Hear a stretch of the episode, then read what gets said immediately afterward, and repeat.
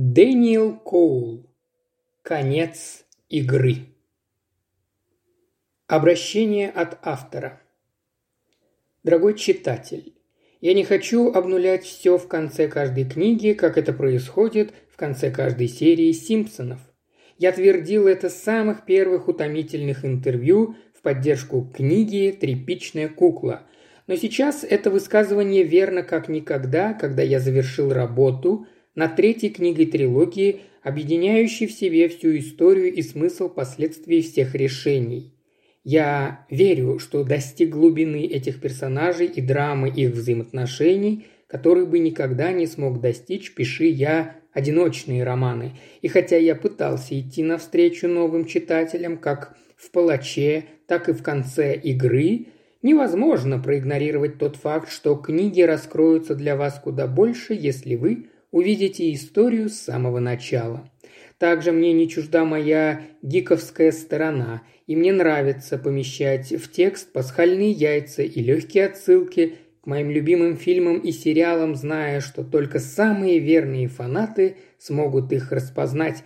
От этого вымышленный мир ощущается чуточку более реальным, а значит эти книги просто нафаршированы ими. Это вовсе не концовка тряпичной куклы – я всегда хотел, чтобы эти первые три романа повествовали об этой конкретной команде в этот конкретный момент времени. Они пересекаются, их истории переплетаются, они являются трилогией, но и реальный мир устроен не так. Жизнь зачастую возвращает нас назад, развязывая узелки, какими бы крепкими мы их ни завязывали – у меня уже есть костяк четвертой книги, и я невероятно взволнован ею и тем новым направлением, в котором движется данная серия. В конце концов, это просто одна большая история. Как и всегда, сердечно благодарю своих читателей и еще сердечнее извиняюсь за полное отсутствие взаимодействия в социальных сетях. Это просто не мое, но я работаю для вас. Эта книга для вас, и я искренне надеюсь, что от прочтения вы получите столько же удовольствия, сколько испытал я, пока писал ее. Ну, без лишних слов, дамы и господа, финальная часть трилогии «Тряпичная кукла. Конец игры». Дэниел Коул Ошибочно было бы принять меня за героя. Я бы убил каждое живое существо на земле, чтобы спасти тебя. Пролог. Понедельник, 4 января 2016 года, 11.13. Давным-давно, но не сейчас. Заснеженный пригород проплывал в грязном окне трясущегося автомобиля, а неяркое солнце нагревало кожаный салон. «Вы ведь он, да?» – настаивал на своем мужчина на водительском сиденье. «Вы Уильям Коукс?» «Кто-то, может и он», Устало вздохнул волк, пока темные глаза в зеркале заднего вида наблюдали за ним, изредка посматривая на дорогу. Вот тут, по левой стороне. Не заглушив двигателя, который отозвался отрывистым кашлем, водитель остановился на чьей-то подъездной дорожке. Волк заплатил мужчине наличными, хотя какая уже была разница, и выбрался из машины на безлюдную улицу. Но не успел он закрыть дверь за собой, как машина рванула с места, обдав его ледяным месивом и, громыхая и трясясь, исчезла за поворотом. Немного жалея о чаевых, заплаченных этому бесцеремонному стукачу, Волк подумал, что рассчитывать, что взятка в фунт с небольшим закроет рот таксисту хоть сколь-нибудь надолго. Значит, обманывать себя. Он вытер брюки рукавом длинного черного пальто, которое когда-то принадлежало убийце, Летаниелю тряпичной кукле Массе. Сувенир из прошлого, трофей своего рода и напоминание о тех людях, ради которых ему следовало бы там быть. Размазав мокрые пятна на одежде в грязные полосы, он понял, что за ним все еще наблюдают. Несмотря на то, что он скинул примерно 12 килограммов и отрастил невероятно всклоченную бороду, Внушительные размеры и ярко-голубые глаза выдавали волка с потрохами любому, кто достаточно внимательно вгляделся бы в него. Через дорогу какая-то женщина суетилась вокруг коляски, в которой где-то под грудой одеялок, вероятно, был спрятан младенец. Женщина пристально посмотрела на волка, после чего достала мобильный телефон и поднесла его к уху. Выдавив в ее сторону грустную улыбку, волк повернулся к ней спиной и вошел в ворота. Во дворе на гравии стоял давно брошенный без дела незнакомый ему величественный Мерседес, который можно было опознать только по торчащему из снега значку на капоте, да и сам знакомый дом вырос на треть с его последнего визита. Волк знал, что входная дверь будет, как обычно, не заперта, поэтому отряхнул снег с обуви и без стука вошел в траурную темноту, царившую в прихожей, несмотря на безоблачное небо. «Мэгги!»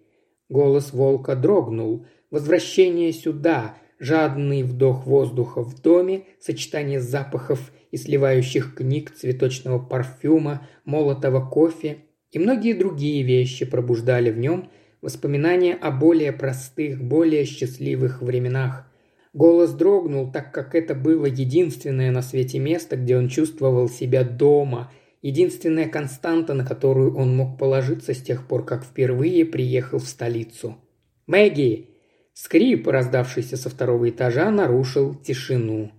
Как только он начал подниматься по лестнице, сверху раздались едва слышимые звуки торопливых шагов. «Мэгги!» Дверь распахнулась. «Уилл? Уилл!» Не успел волк подняться, как Мэгги кинулась ему на шею, чуть не столкнув его с лестницы обратно в прихожую. «Боже мой, это правда ты?» Мэгги так крепко сдавила мужчину, что волк едва мог дышать, и ему оставалось только обхватить спину рыдающей женщины, уткнувшейся в его грудь. «Я знала, что ты придешь», – причитала она. «Не могу поверить, что он умер. Уилл! Как мне без него жить?» Вырвавшись из ее объятий, волк отстранил Мэгги на расстоянии вытянутой руки, чтобы поговорить. Мэгги всегда выглядела безупречно. Никто бы не сказал, что ей уже за пятьдесят – Однако сейчас потекший макияж и лишенная изящества черная одежда выдавали ее настоящий возраст. Темные кудри свободно свисали с головы, хотя в обычной ситуации Мэгги обязательно уложила бы их в винтажном стиле, который по праву вернулся в моду. «У меня мало времени. Где... где он был?» Волк через силу выдавил из себя первый из многих неприятных вопросов, на которые ему нужно было знать ответы. Трясущаяся рука указала на разбитый дверной проем на той части лестничной площадки, где не было ковров. Он кивнул и нежно поцеловал женщину в лоб, после чего вошел в пристройку, которую возвели самый последний. Мэгги же замялась и остановилась на пороге пустой комнаты. Волк осмотрел с гордостью последний проект друга. Старик постарался на славу, как делал всегда, когда дело касалось его внуков, с которыми после выхода на пенсию хотел проводить побольше времени. В этой комнате они должны были останавливаться всякий раз, когда приезжали бы погостить. В центре комнаты лежал перевернутый деревянный стул, под которым уже впиталось в пористые доски пола темно-красное пятно. Волк убедил себя, что как только он войдет сюда, он сможет сохранить самообладание, будет способен отнестись к ситуации с беспристрастным профессионализмом как он делал всегда на любом другом месте преступления. Но, конечно же, он ошибся. «Он любил тебя, Уилл», — сказала Мэгги, стоявшая в дверном проеме. Не в силах больше сдержать слезы, волк вытер глаза, как вдруг снаружи раздался хруст шагов по гравию. «Тебе лучше уйти», – поспешно сказала ему Мэгги, не обращая внимания на вежливый стук в дверь. «Уилл?» Входная дверь скрипнула, и кто-то вошел внутрь. Женщина поспешила к лестнице, чтобы остановить незваного гостя, но как только она увидела поднимавшегося по лестнице светловолосого мужчину с крысиным лицом, черты ее смягчились. «Джейк!» – воскликнула она с облегчением. «Я думала, ты...» «А, неважно». Волк с подозрением смотрел за тем, как они обнялись, как старые друзья. «Принес тебе тут всякого по мелочи». Мужчина протянул ей пакеты. «Не могла бы ты оставить нас на минутку?» спросил он, развеяв иллюзию того, что это был всего-навсего визит вежливости. «Все в порядке, Мэгги», – сказал ей волк. По всему виду женщины было понятно, что ей было неловко, но все же она пошла вниз, чтобы убрать покупки. «Сондерс!» Волк поприветствовал своего бывшего коллегу, когда тот вошел в комнату. «Волк, давно не виделись. Что ж, знаешь, мне нужно было немного времени для себя», – съязвил Волк, услышав машину, которая остановилась на улице. «Не думал, что вы знаете друг друга. А мы и не знали», – пожал плечами Сондерс, оставаясь на безопасном расстоянии, хоть беседа и была спокойной. «Не знали до всего этого». Он тяжело вздохнул. «Дружище, мне искренне жаль по поводу Финли. Правда». Выказав кивком свою признательность, волк снова перевел взгляд на пятно на полу. «Что ты тут забыл?» – прямо спросил Сондерс. «Нужно было лично увидеть». «Увидеть что?» Волк понизил голос, чтобы Мэгги не услышала. «Место преступления». «Преступление?» Сондерс устало потер лицо. «Приятель, я все видел собственными глазами. Его нашли одного в запертой комнате, лежащего возле оружия. Финли бы не пошел на самоубийство. Сондер с жалостью посмотрел на волка. «Люди никогда не перестанут нас удивлять. К слову об этом, ты добрался сюда чудовищно быстро. Был неподалеку, когда поступил звонок». Те годы, когда они работали вместе, Волк не питал особых симпатий к крикливому констеблю-детективу, но сейчас он увидел Сондерса в ином свете. Спасибо, что присматривал за ней. Мне несложно. «И сколько их там снаружи?» – поинтересовался Волк, будто бы спросил время. Атмосфера в комнате тут же переменилась. Сондерс помедлил. «Двое у парадного входа, двое у черного. Один сидит с Мэгги, и если все идет по плану, один где-то в километре от нас за той стеной». Он повернулся к открытой двери. «Посигналь, детка!» В ответ с лестничной площадки раздался звук, заряжаемый в полуавтоматическую винтовку обоймы.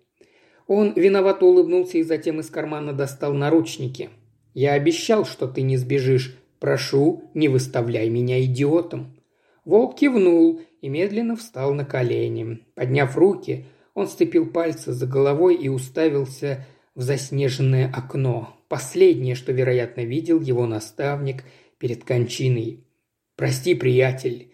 Сондерс шагнул к волку, чтобы надеть на него наручники. Подозреваемый задержан.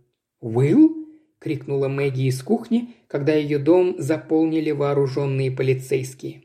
Тяжелые ботинки зашагали по лестнице наверх, Мэгги шагала за ними.